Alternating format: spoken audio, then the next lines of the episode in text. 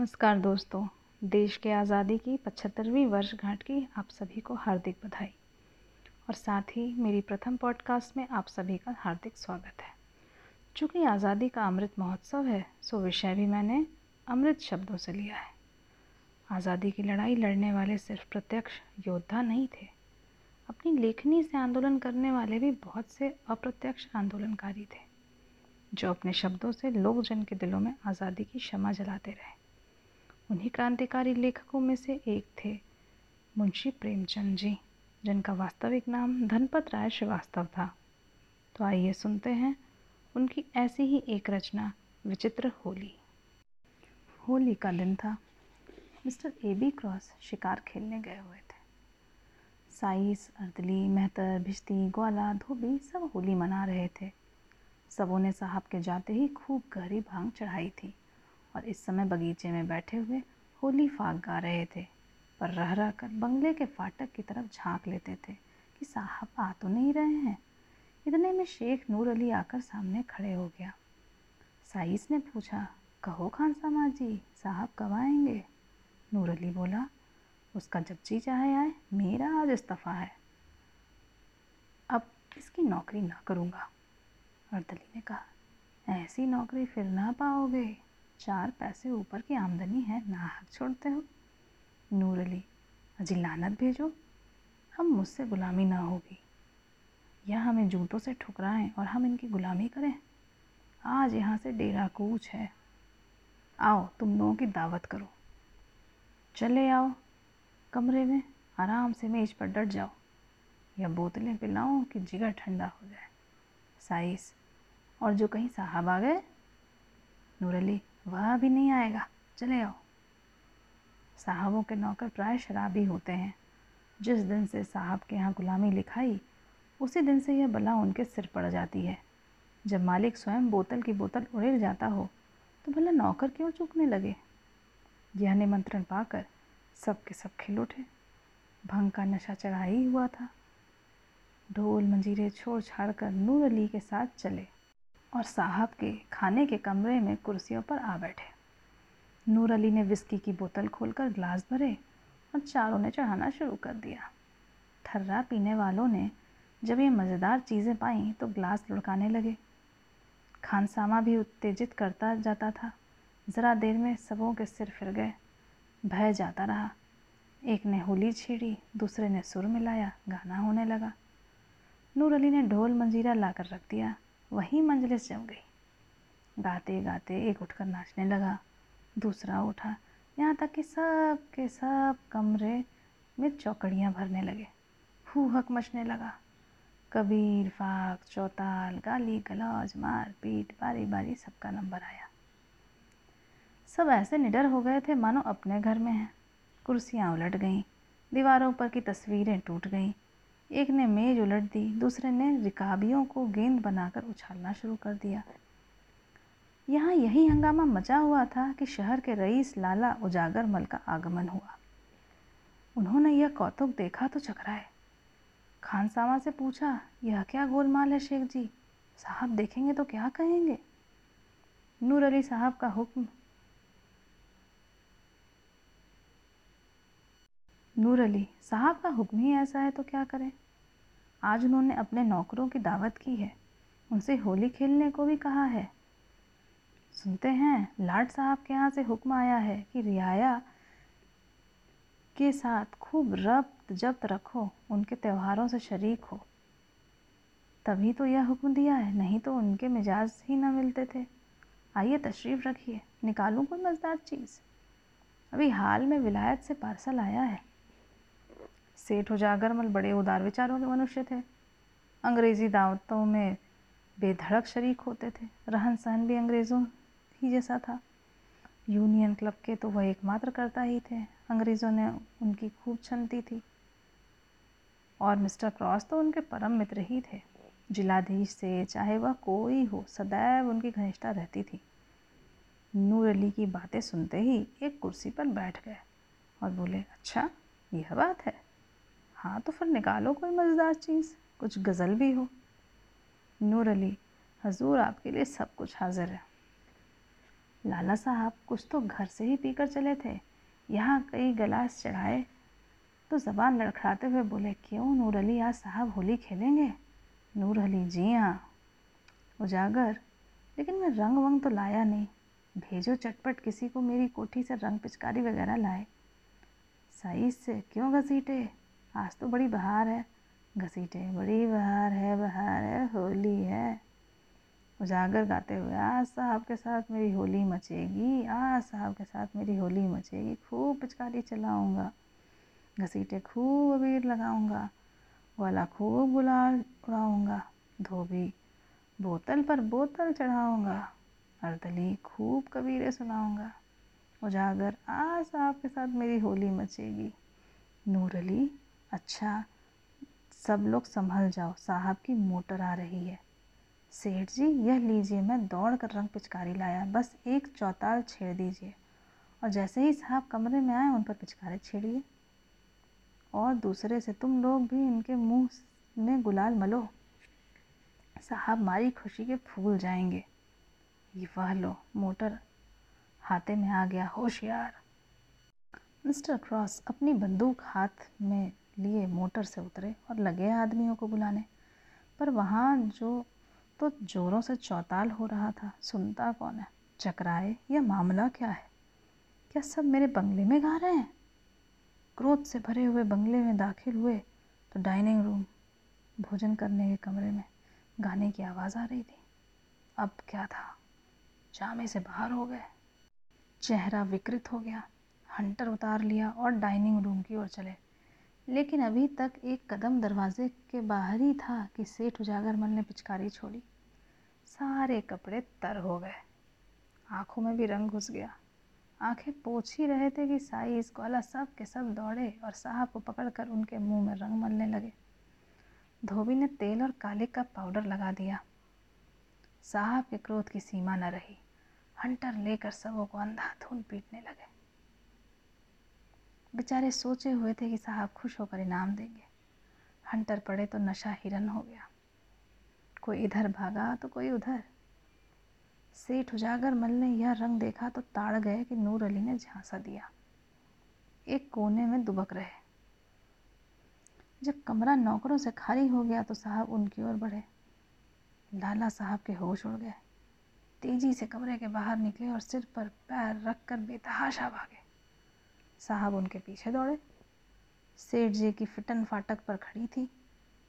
घोड़े ने धम धम खटपट सुनी तो चौंका। कनौतियाँ खड़ी की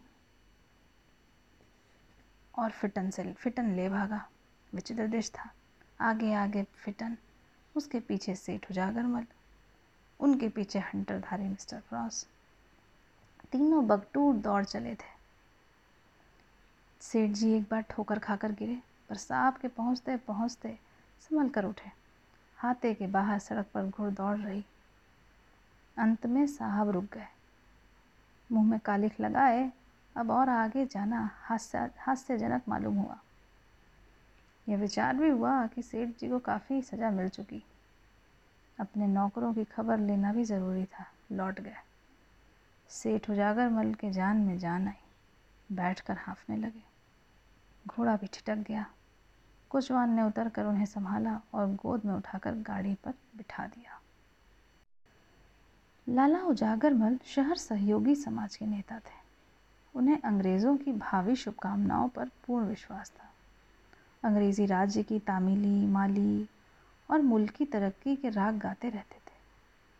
अपनी वक्तृताओं से सहयोगियों को खूब फटकारा करते थे। अंग्रेज़ों में इधर उनका आदर सम्मान विशेष रूप से होने लगा था। कई बड़े बड़े ठेके जो पहले अंग्रेज़ ठेकेदारों को ही मिला करते थे, वो उन्हें दिए जाने लगे थे। सहयोग ने उनके मान और धन को खूब बढ़ाया था। अतएव मुँह से चाहे वह असहयोग की कितनी भी निंदा करें, पर मन में उनकी उन्नति चाहते थे। उन्हें यकीन था कि असहयोग एक हवा है। जब तक चलती रहे, उसमें अपने गीले कपड़े सुखा लें। वह असहयोगियों के कृत्यों का खूब बढ़ा बढ़ा चढ़ा कर बयान दिया करते थे। और अधिकारियों के कृत्यों की इन गढ़ी हुई बातों पर विश्वास करते देख दिल में उन पर खूब हँसते थे। ज्यो ज्यो सम्मान बढ़ता था, उनका आत्माभिमान भी बढ़ता था। वह अब पहले की भांति भीरू न थे। गाड़ी पर बैठे और जरा सांस फूलना बंद हुआ तो इस घटना की विवेचना करने लगे। अवश्य नूर अली ने मुझे धोखा दिया। उसकी असहयोगियों से भी मिली भगत है।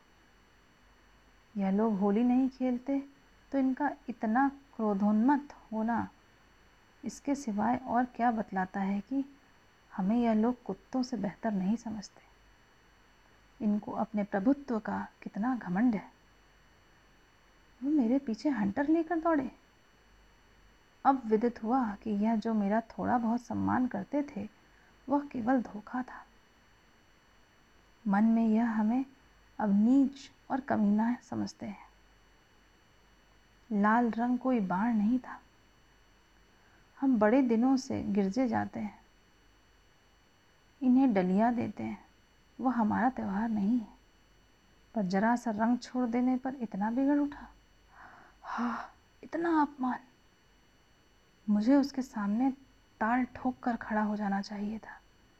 भागना कायरता थी। इसी से यह सब शेर हो जाते हैं। कोई संदेह नहीं कि यह सब हमें मिलाकर असहयोगियों को दबाना चाहते हैं।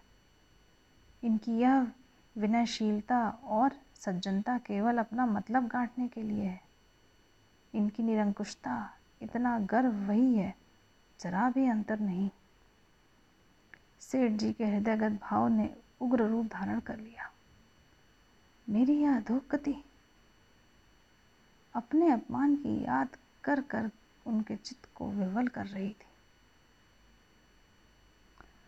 यह मेरे सहयोग का फल है, मैं इसी योग्य हूँ। मैं उनकी सौहार्दपूर्ण बातें सुन सुन फूला न समाता था। मेरी मंद बुद्धि को इतना भी न सोचता था कि स्वाधीन और पराधीन में कोई मेल नहीं हो सकता। मैं असहयोगियों की उदासीनता पर हंसता था। अब मालूम हुआ कि वे हास्यास्पद नहीं, मैं स्वयं निंदनीय हूँ। वह अपने घर न जाकर सीधे कांग्रेस कमेटी के कार्यालय की ओर टपके वहाँ पहुँचे तो एक विराट सभा देखी। कमेटी ने शहर से छूत अछूत छोटे बड़े सबको होली का आनंद मनाने के लिए निमंत्रित किया है। हिंदू मुसलमान साथ साथ बैठे हुए प्रेम से होली खेल रहे थे। फल भोज का भी प्रबंध किया गया था। इस समय व्याख्यान हो रहा था। सेठ जी गाड़ी से तो उतरे, पर सभा स्थल में जाते संकोच होता था। ठिटकते हुए धीरे से जाकर एक ओर खड़े हो गया। उन्हें देखकर लोग चौंक पड़े। सब के सब विस्मित होकर उनकी ओर ताकने लगे। यह खुशामदियों के आचार्य आज यहाँ कैसे भूल पड़े? इन्हें तो किसी सहयोगी सभा में राजभक्ति का प्रस्ताव पास करना चाहिए था। शायद भेद लेने आए हैं कि ये लोग क्या कर रहे हैं। उन्हें चिढ़ाने के लिए उन लोगों ने कहा, कांग्रेस की जाए उजागरमल ने उच्च स्वर में कहा, असहयोग की जाए फिर ध्वनि हुई, खुशामदियों की शय। सेठ जी ने उच्च स्वर में कहा, जी हजूरों की शय। यह कहकर वह समस्त उपस्थित जनों को विस्मय में डालते हुए मंच पर जा पहुँचे और गंभीर भाव से बोले, सज्जनों मित्रों, मैंने अब तक आपसे असहयोग किया था। उसे क्षमा कीजिए। सच्चे दिल से आपसे क्षमा माँगता हूँ। मुझे घर का भेदी, जासूस या विभीषण न समझिए। आज मेरी आँखों के सामने से पर्दा हट गया। आज इस पवित्र, प्रेममयी होली के दिन मैं आपसे प्रेमालिंगन करने आया हूँ। अपनी विशाल उदारता का आचरण कीजिए। आपसे द्रोह करने का आज मुझे दंड मिला जिलाधीश ने आज मेरा घोर अपमान किया। मैं वहाँ से हंटर की मार खाकर आपकी शरण में आया हूँ। मैं देश का द्रोही हूँ, जाति का शत्रु था। मैं अपने स्वार्थ के वश, अपने अविश्वास के वश देश का बड़ा अहित किया। खूब काटे बोए। उनका स्मरण करके ऐसा जी चाहता है कि हृदय के टुकड़े टुकड़े कर दो। एक आवाज़ हाँ अवश्य कर दीजिए। आपसे न बन पड़े तो मैं तैयार हूँ। यह कटु वाक्यों का अवसर नहीं है। प्रधान की आवाज़ आई। नहीं, मैं आपको यह कष्ट उठाने की ज़रूरत नहीं है। मैं स्वयं यह काम भली भांति कर सकता हूँ। पर अभी मुझे बहुत कुछ प्रायश्चित करना है। जाने कितने पापों की पूर्ति करनी है। आशा करता हूँ कि जीवन के बचे हुए दिन इसी प्रायश्चित करने में, यही मुँह की कालिमा धोने में काटूँ। आपसे केवल इतनी ही प्रार्थना है कि मुझे आत्म सुधार का अवसर दीजिए। मुझ पर विश्वास कीजिए और मुझे अपना दीन सेवक समझिए। मैं आज से अपना तन, मन, धन सब आप पर अर्पण करता हूँ। तो दोस्तों, कैसी लगी आपको यह कहानी?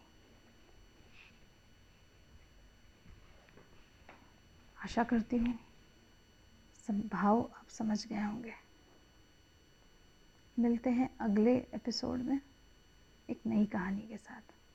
तब तक नमस्कार, जय हिंद, जय भारत।